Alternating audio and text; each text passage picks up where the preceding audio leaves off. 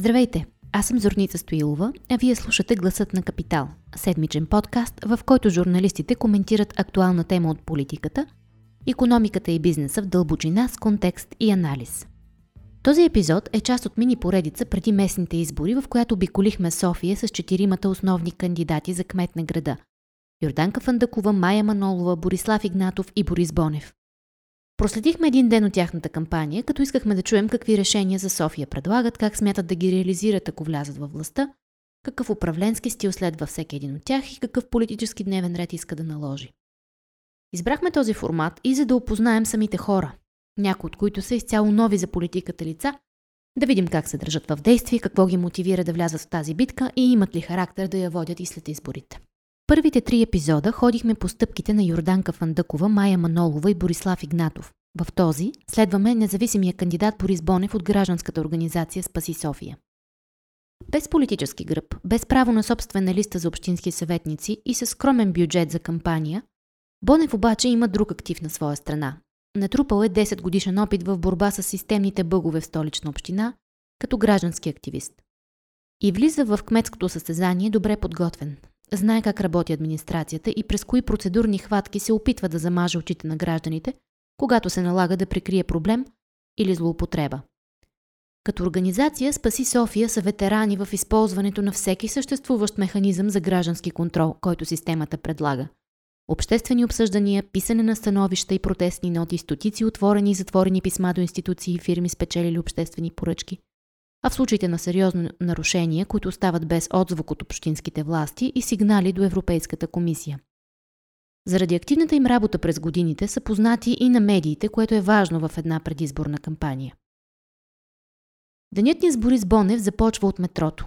Още в 7.30 сутринта кандидатът за кмет е в подлеза на Софийския университет и заедно с младежи в лилави свичери на Спаси София раздават листовки и се опитват да, се запозна... да запознаят забързаните столичани със своите идеи. Денят е студен, вали дъжд, а мястото е някак символично – от метрото започва самата Спаси София, когато е и първата им, граждан, която е и първата им гражданска инициатива.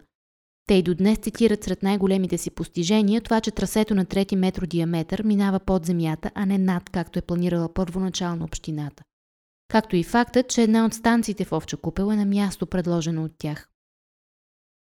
Тези малки победи дават самочувствие на Боне в кметската надпревара – а първото впечатление, което прави, е на амбициозен и енергичен човек, който обича да говори и да общува с хората. Програмата му за деня включва срещи с различни професионални общности – архитекти, стартъп ентусиасти, професионалисти в сферата на културния менеджмент. Първата е с Виолетка Славова и Мария Стайнова от архитектурно студио Лусио, което прави иновативен дизайн на училища и детски градини. Това е и темата на срещата им – как през съвременни практики и тенденции на промяна на градската среда може да се изостави социалистическата представа за тези пространства и вместо затвори за деца, те да се превърнат в много функционални сгради, които да се използват от кварталните общности за събития, за срещи, за отдих, за спорт, а училищата дори могат да развият бизнес модел около това, който да им помага да се издържат.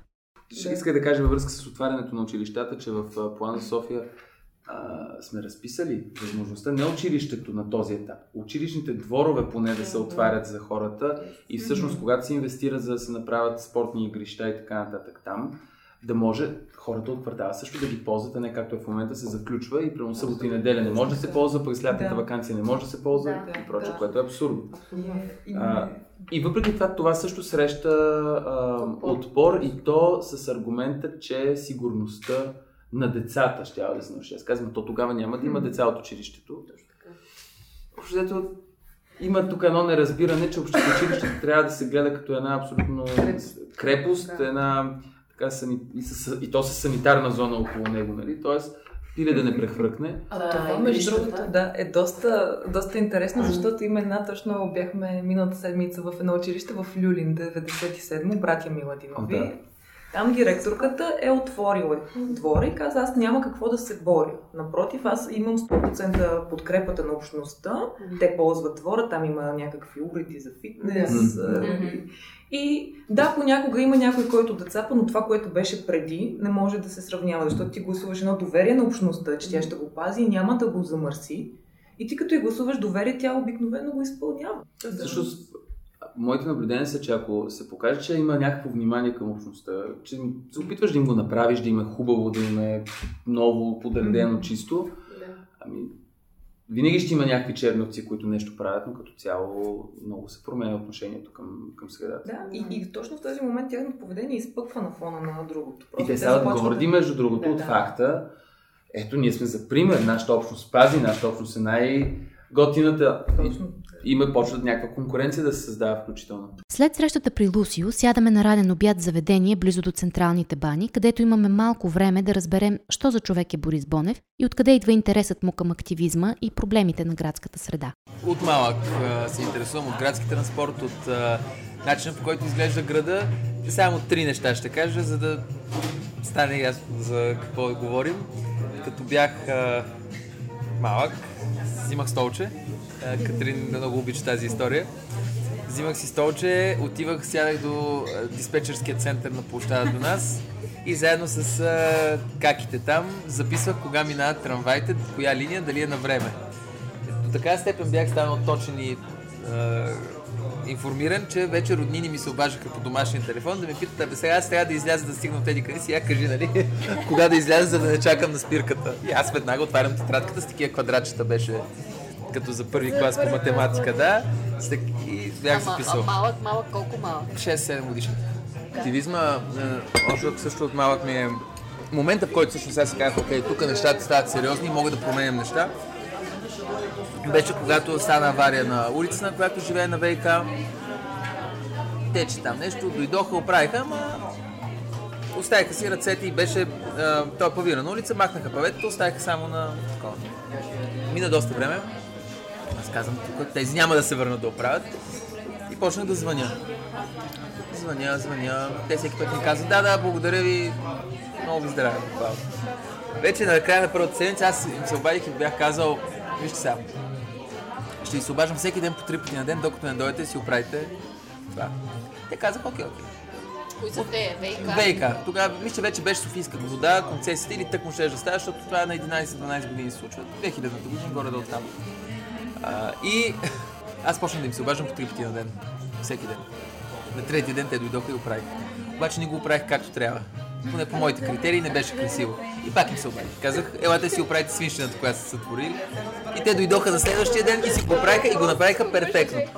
И едва сега, понеже в момента ремонтират тротуара в, на моята улица, едва сега нали, разбиха това направеното още от тогава от ВИК и да кажем, че малко по-добре е сега, както такова. Но тогава си казах, вау, аз мога всъщност, ако ги тормозя достатъчно упорито, да ги накарам да свършат работа. Иначе образованието на Борис Бонев е далеч от градското управление. Това, което го спира на времето да кандидатства архитектура, е неумението му да рисува. Завършва економика и управление в Сорбоната в Париж и магистратура по управление на иновациите. После работи в отделите за продажби на гиганти като General Electric и Carrefour. Докато живее във Франция обаче, се ражда Спаси София, първоначално неформална група от петима души, които се запознават в Международния архитектурен форум Skyscraper City и се свързват заради интереса си към строителство, архитектура и урбанизъм. През 2016 година, увлечен от активизма, Бонев решава да се върне обратно в България. Няколко причини. Първата е, че Спаси София се, се случваше, т.е. на мен беше голяма мъка, че от, от разстояние се занимавам с това нещо. Толкова ми беше интересно, когато нали, хората от Спаси София, които бяха тук, ходиха на обществени обсъждания, на експертни съвети, ам, даваха интервюта по различни теми. Аз умирах вътрешно, колко искам и аз така да, да мога да участвам в целият този процес. Но има и нещо друго. Аз съм човек, който винаги обича да вижда резултат от действията си. Предполагам, че това е типична черта на по-младите хора, милениалите, така наречените. А, и въпреки, че в Париж аз бях а, активен там, интересувал съм се какво се случва, участвал съм на обществени, обществени обсъждания в Париж а, и така нататък, но там проблемите са толкова големи за реш... смисъл, останалите за решаване проблеми, мнозинството са толкова големи, че един човек трудно може нещо да постигне. So, как да се справиш, примерно, с гетоизацията на някои от северните квартали? Това не е аз да седна и да го измисля и да го приложа. Нали? Тук трябва наистина много по-различен подход. Докато в София това, което за мен лично е много вълнуващо, е, че има дупка тук, аз почвам да тормозя общината, утре те я запълват и аз мога да мина и да кажа, тая дупка е запълнена благодарение на мен, не лично, не на някой друг. Което означава, че веднага виждам резултат от моите действия. Това желание за промяна сега и веднага може да отдадем на младостта на Борис Бонев, но и е нещо, което той използва в кампанията си.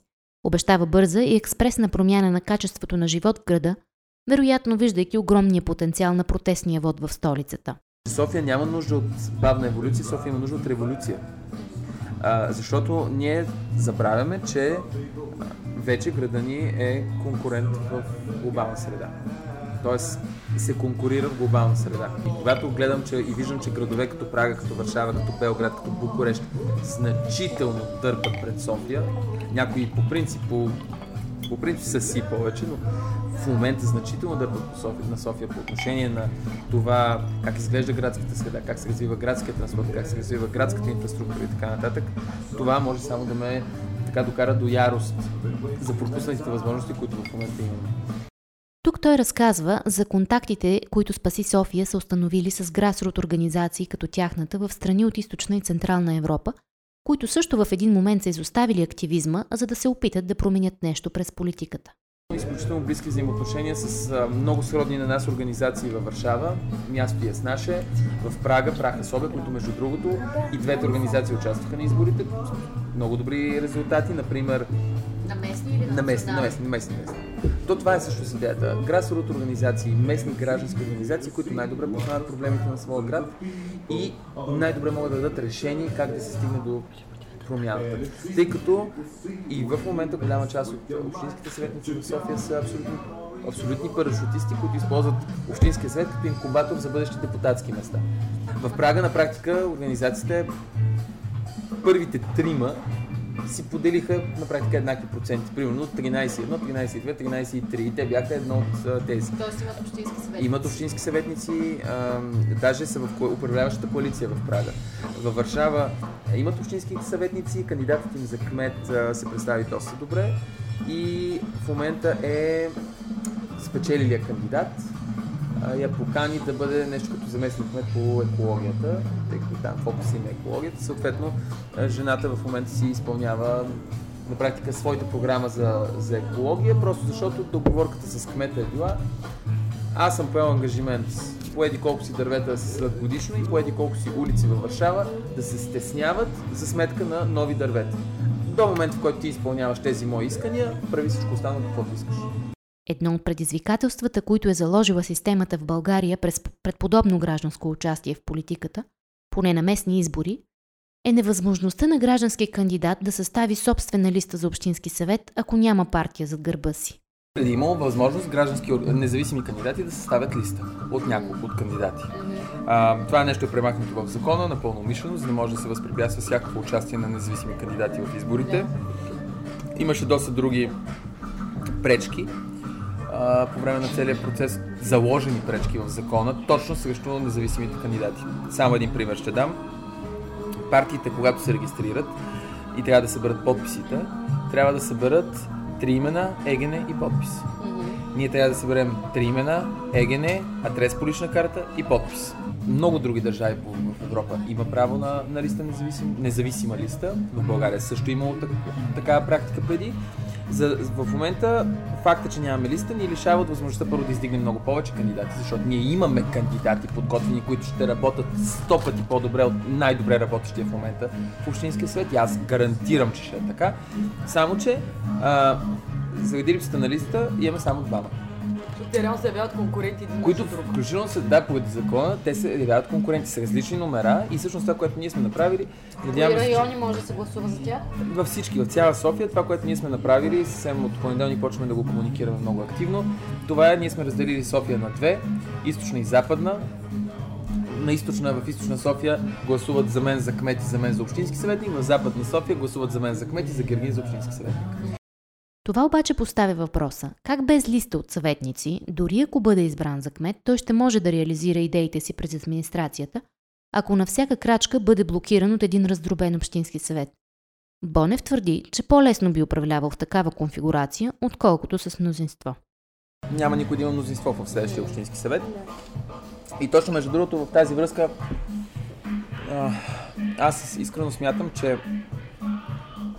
в един силно раздробен общински съвет, в който никой няма мнозинство, много по-лесно би било за един независим граждански кандидат да управлява, т.е. граждански кмет да управлява, отколкото партиен такъв. Точно защото, ако се върна малко по-напред в, по-назад в разговора, аз много по-лесно мога да убеда ГЕРБ да подкрепят мое решение, или БСП да подкрепят мое решение, или Демократична България да подкрепят мое решение, отколкото ГЕРБ би могъл да убеди БСП, или БСП да убеди Демократична България. А, просто защото, колкото и да... А, нали, в момента ясно сме конкуренти политически. Но, колкото и да сме се карали, колкото и драми и диспути да сме водили, примерно с представители на ГЕРБ, колкото и крайна сметка вреда да сме нанесли на партията в, в София, така важни техни представители са били достатъчно, а, как да кажа, достатъчно коректни. И, и, и така, моменти. на моменти включително са били, но достатъчно коректни да кажат, че да, може нали, да не се харесваме, обаче поне знае, че ние работим здраво и че сме бършкатори. Не, не сме само празни приказки и празни думи. А, и в Общински съвет знаете, нали, че ако някой от Спаси София, той ще работи там и той ще си, си се скъса задника от работа.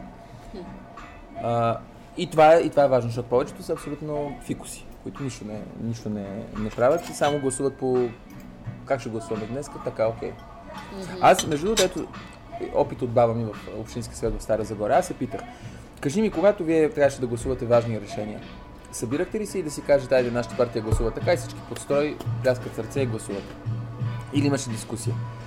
А, и тя ми каза, винаги имаше дискусия. А, разбира се, че винаги имаше предпочитано решение, за което нали, повече хора застават. Само, че в момента, който стигнеше до гласуване, всеки си гласуваше както смята по съвест. И тя ми даде пример с предложение на кмета, който е от нейната партия, който е добър приятел, т.е. тя е общински, председател на Общински свет, той кмет, те са изключително близко работят по принцип тези две личности, който е предложил парк Бедечка да бъде даден на концесия за 30 години. А, и тя каза, и аз от неговата партия така нататък излязох и казах, аз на родителите си няма да дам нещо на 30 години на концесия, вие искате парка, най-важният парк на Старозагорците да го дадете. И, между, и тогава, нали, всеки е гласувал по себе си. Разбира се, продължението не е минало. Като... Бе, какви са вашите идеи за промяна на работата на Общинския съвет? Значи, по отношение на Общинския съвет, първо, категорично, а, в него не трябва да има хора, които са просто там за красота. А, това означава, че трябва да се поставят, разбира се, това а, вие не промя... да аз не мога, аз не мога да. да го контролирам, но това означава да се говори поне по това да се променят изискванията за общински съветници. А, второ, много, това е нещата, които биха могли да се случат. Това е, а, първо, да има а, при гласуване, да е ясно кой точно за какво гласува и това да се пази като архив. Тоест, във всеки един момент, всеки буквално с два клика да може да достъпи тази информация по това решение, кой как точно е гласувал. Трябва да има възможност за много по-дейно участие на гражданите в комисиите, защото всъщност там е място, където има най-много дискусии. Общинския съвет не е толкова място, защото има хора, които казват, трябва гражданите да могат да се изказват на Общински съвет. Това е грешка, защото така не, че има много точки, които трябва да се гласуват, има много работи. Е, там е работа общинските съветници да дебатират и да си правят включително политическите изказвания. Комисиите обаче е място, където се взимат реално решения. Там гражданите могат да участват, повечето граждани въобще не знаят, че могат да участват. И другия проблем е, на много от комисиите въобще няма публикуван правилник на работата. Ето, примерно транспортна комисия няма такъв. Поради което, ако на председателката на транспортна комисия и хрумне, че не си симпатичен, няма ти даде думата. Ако си симпатичен, може да ти даде. Ако много викаш, може да ти изгони. Е, няма, абсолютно на нейно, тя си решава какво да прави. Никой, и никой не, може да я, никой не може да я контролира, никой не може нищо да направи за това. А, и другото, което е, че в на комисия обикновено е, има точки, които трябва да бъдат гласувани и обсъдени и едва накрая завършва винаги с една точка разни и всъщност гражданите имат право да се, да се обаждат само в точка разни. Тоест, ако а, първа точка е нещо, което те интересува и имаш какво да кажеш, ти не можеш да го кажеш в първа точка, освен ако председателя не ти даде думата. Извънредно. Тук така. Ти не можеш да кажеш какво искаш да кажеш, те си приемат точката и ти вече в точка разни да коментираш все тая. Точката е прията. Тоест ти нищо не можеш да направиш. А, тоест работата на комисията трябва да стане прозрачна и да стане ясно на хората, че могат да идват да се изказват и да коментират работата на комисиите. Заседанията на комисиите също трябва да са напълно публични, да се предават на интер, в интернет на живо на сайта на общината. А, и това, което също е изключително важно по отношение на... А това в правомощията на кмета ли е да го изисква? От той, той е правомощията, то, това, там е работа, че Общински свет не е администрацията. Това е политическото управление на, на града. Кмета може да го изисква, те не са длъжни да се съобразят. Но това в никакъв случай не означава, че аз няма буквално да им ги бия по главата да го направят. В смисъл няма. И освен това, хубавото, че винаги ще има такива от другите партии, които са заявили за прозрачност и така нататък. Тоест, те би трябвало да подкрепят също въвеждането на подобни мерки. А, но има нещо друго, което също за мен лично е много притеснително. Това е всъщност колко не работи Общинския съвет. Значи, това е тотален мързел ги разбирате ли? В години на избори Общинския съвет на практика не работи. А в години, в които имаме два пъти избори, каквато е тази, не може да ги видите буквално. Или ако в малкото заседание, които имат, са наблъскани 200 мерки, 200 там точки за гласуване на тъгъдък. Няма време за дебат, няма време за обсъждане. На четвъртия час всички са изнервени. Раз, разбира се, гласува се амблок, никой вече не знае за какво е гласувал. И разбира се, най-драматичните точки, които са най-такава, винаги са в такива заседания към, към края. За да може всички вече да са тотално, въобще не ме интересува какво се случва, дайте там да го минаваме и си ходим, защото вече не издържам. Това е много голяма грешка. Аз, аз въобще не разбирам откъде на къде Общинския съвет само веднъж на две седмици по регламент трябва да се създава. По един месец лятна вакансия. Месец и половина преди избори въобще не ги търсете. Даже два месеца. Къде на къде? Плюс имате празнични сесии една-две и той излиза, че реално има едни дестина сесии за годината, които някаква работа се върши. И разбира се, те са по 150-200 точки. Не Общински съвет трябва да заседава всяка седмица минимум. Всяка седмица, за да може да има време за дискусия. Ти общински съветници затова им се плащат заплати, не да си а те спазват ли изобщо двете седмици? Самия факт, че има общински съветници, които могат да си позволят да работят на три места, едно от които да има общински съвет, показва всъщност колко много работа има, т.е. колко много работа вършат. Не става така. Да си общински съветник трябва да е фултайм джоб. Хипотетична ситуация. Имаме разно, разноцветен общински съвет, следващия общински съвет, но имаме обичайните заподозрени, които до момента са давали разни обществени поръчки или са били кметове в сянка, или а, как да кажа, са лицата на мафията в а, Общинския съвет.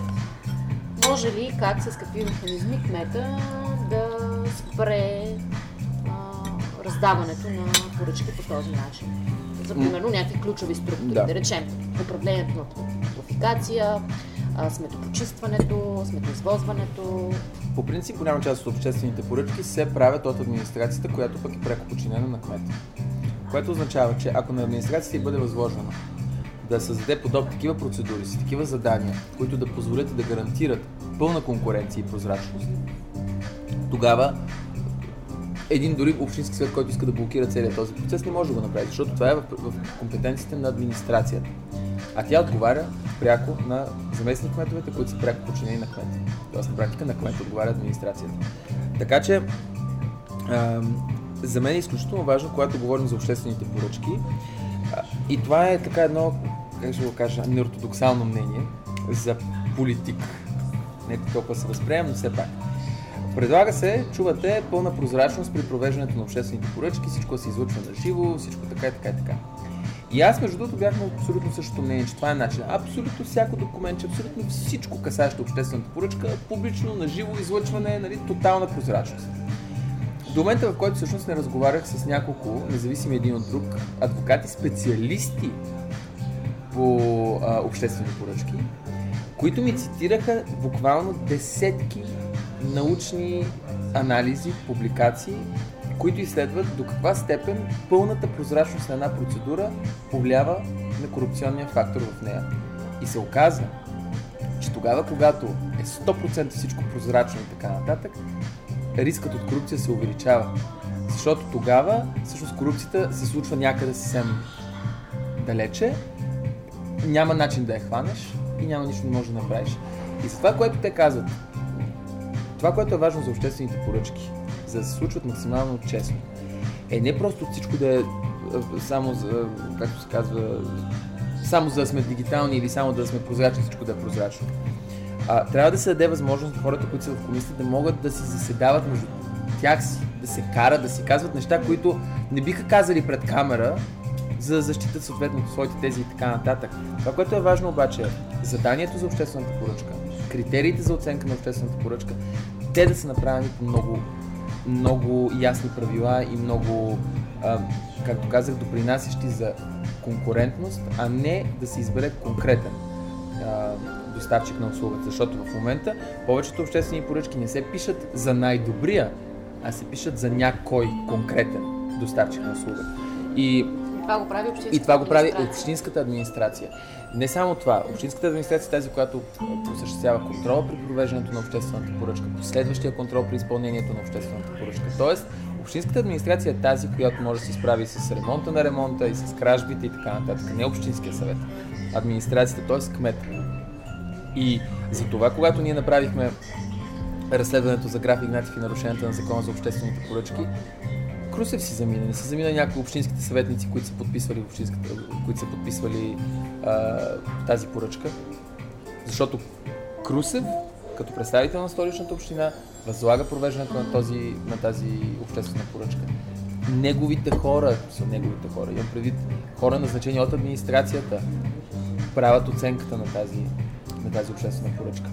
И затова там е, там е разковничето. Не е просто е така, защото много готино звучи всичко да е дигитално и прозрачно и затова и това ще го направим. Не, тук трябва да се работи умно, трябва да се работи внимателно. Трябва да се допитаме до специалисти, които са го анализирали и знаят много добре как тече процес по организиране на обществените поръчки. И трябва да се поставят много ясни цели. Каква ни е целта? Целта ни е да имаме обществени поръчки, в които винаги да бъде избиран най-добрият кандидат, а не най-удобният кандидат или най-нашия си кандидат. Най-добрият. И когато това е целта, оттам след целият процес по случване на обществената поръчка може да бъде направен така, че да води до тази цел. И все пак, слушайки идеите на Борис Бонев и колко много се доближава ценностно до предложенията на Демократична България, логично е да го попитаме защо не се разбраха за общо явяване на изборите в София. Единен десен кандидат можеше да има реални шансове да стигне до балотаж срещу Йорданка Фандъкова, където вероятността за успех е голяма. Включването на Бонев като самостоятелен играч обаче беше разчетено като начин да се разбият десните гласове, което в крайна сметка да увеличи шансовете на Майя Манолова за втория тур. Демократична България от доста време искат да предлагат срещи. Направихме няколко, като в първоначалните срещи това, което се обсъждаше, т.е. тяхното предложение към нас беше ние да участваме на вътрешните им избори за общински съветници, като цитирам, понеже сме много известни и много сме направили, то било ясно, че сме на предните места в, в листата. Това е цитат. Ние още тогава им казахме, че не искаме да се обвързваме партийно, а, че за нас е много важно, благодаря, за нас е много важно какви са целите и приоритетите, че за нас е важно да останем независими, а, и не постигнахме съгласие за някаква форма на съвместно явяване, просто защото ние не можехме да отстъпим от тези толкова важни червени линии за нас. А, не, а тези разговори на какъв етап се проведоха? Вие вече бяхте не, не, не, не, не, не. Провеждаха се. Нито те, нито не, те бяхте обявили. Е, те са си партия, те са, за тях се предполага, че ще участват на изборите, за нас да. не беше. А, разбира се, ние казахме, че възнамеряваме да участваме. След като не се разбрахме, си казахме, окей, тогава успех, успех. Пожелахме си нали, честна игра и се разделихме.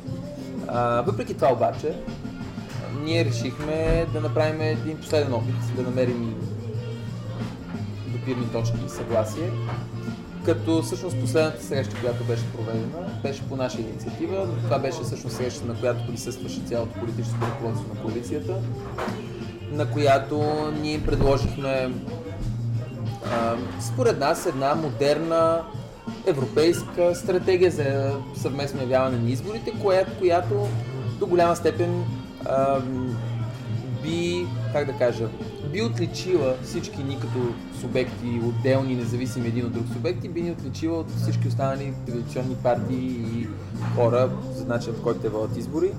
А за съжаление обаче не, не постигнахме съгласие по тази стратегия а, защото те си имат своя, която смятат, че им носи позитивен резултат, което е абсолютно тяхно мнение.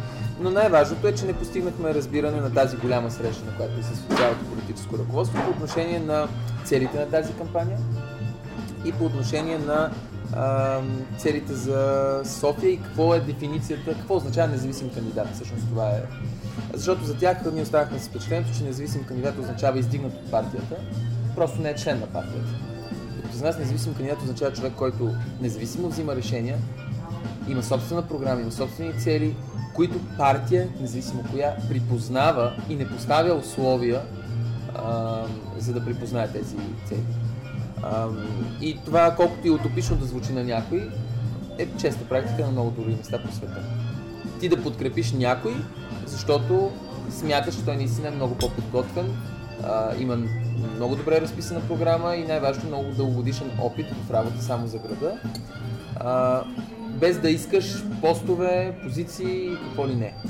Добре, като изключиме тактиките или детайлите, вие на ценностно ниво доближавате ли се като На ценно на ниво да абсолютно се, се доближавам с абсолютно всеки един демократично мислещ човек в България. Нямам никакви разминавания на ценностно ниво. А, и точно поради тази причина, за мен лично е проблем, ако някой смята, че има правото на монопол върху демократичния вод в България. А, напротив, това е най-демократичното, което можеш да се случи, да твърдиш, че си монополист на някакъв вод. Гражданите, избирателите не са овце, които гласуват, защото партията така е наредила. Въпреки, че дълги години много партии се опитват да ги направят овце, които гласуват само когато партията е наредила, за мен лично това, от което България има нужда и това, от което София има нужда, от мислещи хора, които гласуват не с отвращение, не за по-малкото зло, а гласуват за идеи, гласуват за концепции, гласуват за опит, гласуват за личности. А, така че аз нямам абсолютно никакво разминаване с всеки един човек, който мисли по този а, начин. Много хора в България и в София включително гласуват тактически и казват, ето сега този Смятам, човек това е разцепи дясното, сега няма да има шанс нито едните, нито другите. Когато говорим за това, за цепене на а, десен вод, което наскоро се промени в демократичен вод, защото по принцип България към момента са много размити границите между ляво и дясно. Ам, и по-скоро говорим за демократичен вод. Когато става въпрос за цепене на демократичен вод, аз не мога да поема в никакъв случай подобна вина, а, защото аз излизам с екип, с история, с ясна програма, ясен план за София, най-подробния, най-подробната програма писана в историята на града и най-важното излизаме като една организация, която сама е постигнала, без да разполага с инструментите на властта, сама е постигнала изключително много. А, така че аз, за да участвам в някакви так- тактически схеми, а, да жертвам и да позволя целият този труд, цяла тази емоция и любов към града, някой просто да се сложи като, като значка на ревера за едни избори и после да забрави за всичко, което е обещавал. И това в никакъв случай не говоря за демократична България, аз говоря за въобще традиционните партии, които по този начин действат, винаги преди избори опитват да съберат максимално много ам, експерти, външни хора, уж граждански квоти и така нататък и после въобще забравят за всичко, което са обещавали. Такова. Аз това нямаше как да го позволя за Спаси София, която е моята кауза на живота. Просто нямаше как. Не се разбрахте преди изборите, бихте ли работили заедно, ако влезете или ако от тук на се. От тук насетне. Да, Разбира се, че е а, бихме работили с всеки, който, а, с който има допирни точки по отношение на приоритетите за София. Тази връзка аз нямам никакъв проблем дори ГЕРБ да подкрепи въвеждането на повече последните, например, ако го предложи. Нямам нищо против ГЕРБ да под... или БСП да подкрепи ам, изграждането на сграда общински жилища, например, ако има нужда от такива. Аз нямам никакъв проблем да получавам за аргументирани, рационални предложения, с които освен всичко друго съм спечелил изборите, ако разбира се спечеля изборите, да получавам подкрепа от, от партиите. Просто обаче тази подкрепа трябва да бъде на, на, на база на много ясни, на- база приоритети, не на база аз сега ще подкрепа тук, ама ти после така и така. Аз такива договорки не влизам. На мен този тип начин на водене на политика, този тип начин на общуване ми е противен. Чуш ми е. Аз не се асоциирам с този начин на водене на политика.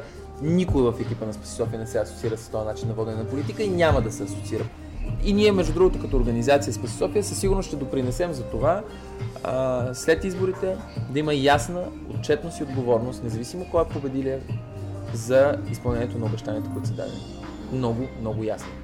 Това е категорично, защото това нещо, което правим, не го правим за някакви его-трипове, а, или а, за моя или на някой от екипа кариерно развитие. Правим всичко това и сме се а, решили на тази стъпка, защото искаме като екип и аз искам като човек да променя града, в който живея, в който съм роден и в който съм, за който съм посветил толкова много неща. Някои от най-честите въпроси, които граждани задават на Бонев и екипа му, са как ще се справят с мафията сами и откъде пари, за да реализират всички свои идеи. Как се финансира Спаси София, питахме и ние. От дарения и от а, лични средства. Съответно, поне гледайки офертите на телевизии, например, за платени репортажи, общо взето цялата ни кампания струва по-малко, отколкото най-ефтиният медиен пакет на нова телевизия, например. А, и за това... Ами, нашия бюджет, който сме си поставили за цел е между 20 и 35 хиляди лева. А това, което ни предложиха нова телевизия е 40 хиляди. Абсолютно всичко. Не, не, абсолютно всичко. Брошури, штандове, онлайн присъствие и така нататък. А, и между другото, ако в някакъв момент след края на кампанията някой реши, ето тук уинк уинк не ни правя, някой реши да измери КПД-то на кампаниите и това, което са похарчили, дори за партиите да вземете това, което те твърдат, че са похарчили, въпреки всички ни е ясно, че харчат много повече под масата, ще бъде интересно да се види резултата, защото аз съм сигурен кой ще победи към КПД. Имаме няколко дарения, които са по-големи, примерно едно 5000, едно примерно 2 по 1000 и едно 9500. Ам, като всички, всички останали са обикновено 5, 10, 15, 20, 30. Малко Просто са много хора с по толкова. Добре, няма как да не ви попитам, защото тече един слух из града, че Штрава Така финансира в някакъв начин. Имате ли контакт с нея? Аз лично нямам спомен да познавам някой дори свързан с Штрабък, освен на обекта на... Вече дори забравих кой обект, просто сме се, като сме ги критикували, че строят некачествено, и имало репортаж на поредната телевизия и там е бил примерно техническия ръководител на съответния обект. Карали сме се пред камерата и после той Милия почна да ни се оплаква всъщност и на тях колко има трудно, защото всички го правят това. А, този аз знам много добре откъде тръгна. Няма да кажа. Няма да кажа коалицията от партии, от която тръгна този слух, защото всъщност целият слух, нека го кажем, то е а, тях Штраба ги финансират и сега а, а, повече хора си кажат, ама, що точно Штрабък, що примерно не е глав българ, що не е Трейс или що не е GP Group, защото Штрабък, оказа се, аз не знаех, е собственост на руски олигарх Олег Дерипаски. И всъщност а, част от Штрабък. И всъщност а, а, внушението, което цели този слух, който беше пуснат, е те са на Штрабък, съответно на Олег Дерипаска, който е руски олигарх, съответно на руснаците, те са комунисти. Сега новия слух, който се разпространява отново от същия източник е, че Борис Бонев се е договорил с мама Нова да я подкрепи на балотаж за да също заместник кметско място по транспорт. Което отново е абсолютен нонсенс и пълна глупост. ние, с, ние с Мама Нова сме се виждали само един единствен път, в който по нейна инициатива тя ни покани. Темата на разговора беше, това беше преди тя да въобще да обяви, много преди тя да обяви ам, кандидатурата и за, за кмет. По време на този разговор, аз това съм казал публично, тя каза, обмислям да се кандидатирам за, за кмет. А, и искам да ви питам, ако реша да се кандидатирам, дали бихте приели да станете част от инициативния комитет, който ще ми издига? И тогава ние казахме, благодаря за Няма как със сигурност това да стане, просто защото и ние смятаме да участваме на изборите. Така че успех на вас, успехи на вас, благодаря ви, довиждане. Това е единствения разговор, който ние сме водили с Майя Манолова за каквото и да било. Тоест, отново ясно е, този слух се разпространява от същите тези източници, отново знам точно откъде, с целта те да кажат, ето, тия са част от статуквото, клекнаха там на, а, на Майя Манолова и съответно са комунисти. Нали, горе винаги как ти да го завърти, що завършва с, защото са комунисти. След обедът Борис Бонев има среща с стартъп асоциацията в ново коуъркинг пространство в София. По пътя обаче разговаряме за една от най-амбициозните идеи на Спаси София, тази за развитието на София на север. Идеята им е да се създаде изцяло нов квартал, северно от северната скорост на тангента до квартал Враждебна. Според кандидата за кмет, общата площ от над 700 000 квадратни метра публична собственост е идеална за пренасочването на новото строителство и альтернатива за собствениците на реституирани имоти в кварталите. Така би се решил и проблемът с презастрояването в младост според Бонев, или поне това послание отправи той на последната си среща за деня с граждани от квартал Младост. Тази нова София, тази концепция, тя ще привлече инвеститорски интерес на север, ще обърне фокуса на развитието на града на север и по този начин тези райони, северните райони, които в момента са неглижирани, ще получат и инвестиционен и, инвести... и инфраструктурен стимул да се, да се развиват. А там прави ли сте проучвания каква е средата? Има ли нужда да се отчуждават терени? Този терен, на който е разположен квартал Нова София, едно от основните му предимства е, че е изцяло общински. Тоест, а около него има и много държавни терени.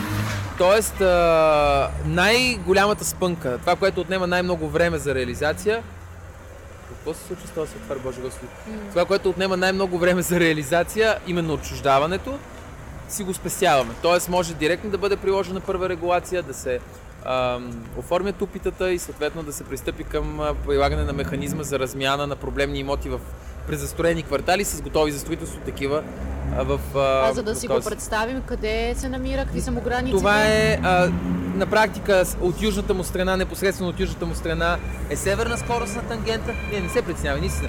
Е северна скорост на тангента, от западната страна е източна тангента. Нали, малко объркано звучи така от западната страна е източна тангента, но... А, и а, всъщност самия терен се намира над квартал Враждебна. Т.е. близо до квартал Враждебна.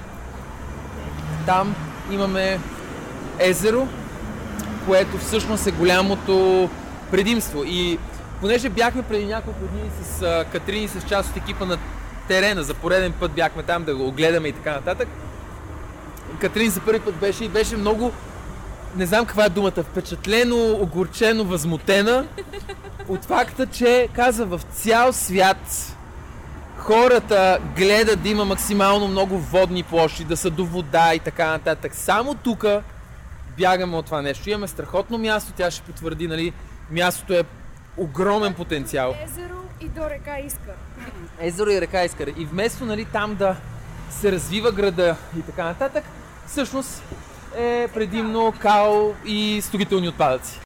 Вече сме при Беско, българската стартъп асоциация, където темата е как общината може да спестява на бизнеса излишно разкарване по гишета и кабинети. Представителите на стартиращи бизнеси тук разказаха личен опит колко време губят за разправи с администрацията, в което могат да работят по продукта си.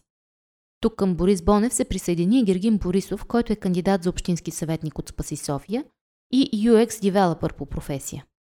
Двамата разказаха визията си за това как да се намали бюрокрацията и как да се подобрят процесите на комуникация между общината и гражданите.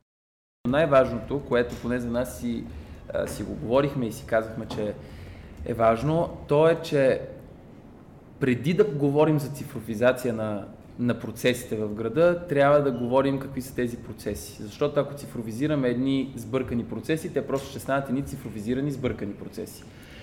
Затова много е важно първо ам, да оправим процесите, начинът по който се случват нещата и тогава цифровизацията всъщност да направи така, че след като нещата са а, управени на концептуално ниво, да почнат да работят за максимално голям брой хора в пълен капацитет. Но за нас най-основното по отношение на този процес е първо да почнем да събираме максимално много данни от всичко, и на база тези данни да почнем да търсим решения за справяне с проблемите, защото в момента това, което ние сме идентифицирали е, че всъщност данни почти не се събират, а ако те се събират, се събират по един допотопен начин. В момента Столична община има изграден документооборот някакъв, вътрешен. Проблемът е, че скенера е неразделна част от него. Тоест, те използват а, електронни версии на документите, но използват изображенията им, т.е. те ги сканират. А, това, което е относително лесно може да се направи, е задължение на администрацията да забрави за скенера, защото а, всички документи, които тя генерира, така или иначе се генерира на компютър, пишещите машини са вече забравени. Нали? Просто вместо да ги принтират и да ги сканират след това, защото Леля Хикс трябва да си сложи подписа, а, ние в програмата си сме заложили, знаете, МВР рано или късно ще трябва да стигне до електронните лични документи. Не им се иска, отлагат, правят всичко възможно да го забавят, но скоро трябва това да се случи. И една от целите ни е ние като да подготвим администрацията да работи с виртуална идентичност, която да позволява електронно подписване на документите. За сега единия от най-така, да го кажем, безболезнените начини е на всички служители в столична община да им се издадат, издадат електронни подписи и с електронни подписи си подписват документите, за да не се размятат папки листи из целия град, защото а, пътя на един документ, както стана ясно от конкретния пример, обикновено минава през няколко дирекции, през няколко районни администрации, няколко пъти ходи до голяма община за съгласуване и обикновено този документ виси седмици, ако не и месеци някъде на някое бюро, за да се стигне до него. С а, единия документ оборот, който искаме да реализираме и с електронното подписване на документи, които искаме да въведем, можем да изпреварим електронните лични документи и да оптимизираме много процесите. И вместо да речем една преписка да се бави два месеца, докато обиколи всички кабинети, да се бави една седмица. Само ще дам пример. А, преди една година сме пуснали едно предложение за елементарна промяна на една спирка, което обаче трябва да бъде съгласувано с няколко дирекции на общината и дори с няколко общински дружества. В момента, понеже срока за реакция е обикновено около месец на всяка една от тези страни, която трябва да съгласува, вече сме на 7 или на 8 месец на съгласуване на различните тези етапи за елементарно премахване на буквално 15 колчета, за да се освободи една спирка. А, причината е, че това, което те правят е, документа пристига а, физически, аз го, въвеждам, аз го завеждам като предложение, те го принтират, подпечатват, изпращат по вътрешна почта до следващото, то седи на купчината с документи, докато му дойде реда да се произнесе съответно. Тоест, мисля, че ако Това нещо- дигитално, няма да седи на купчината на бюрото и няма да седи на купчината в имейла.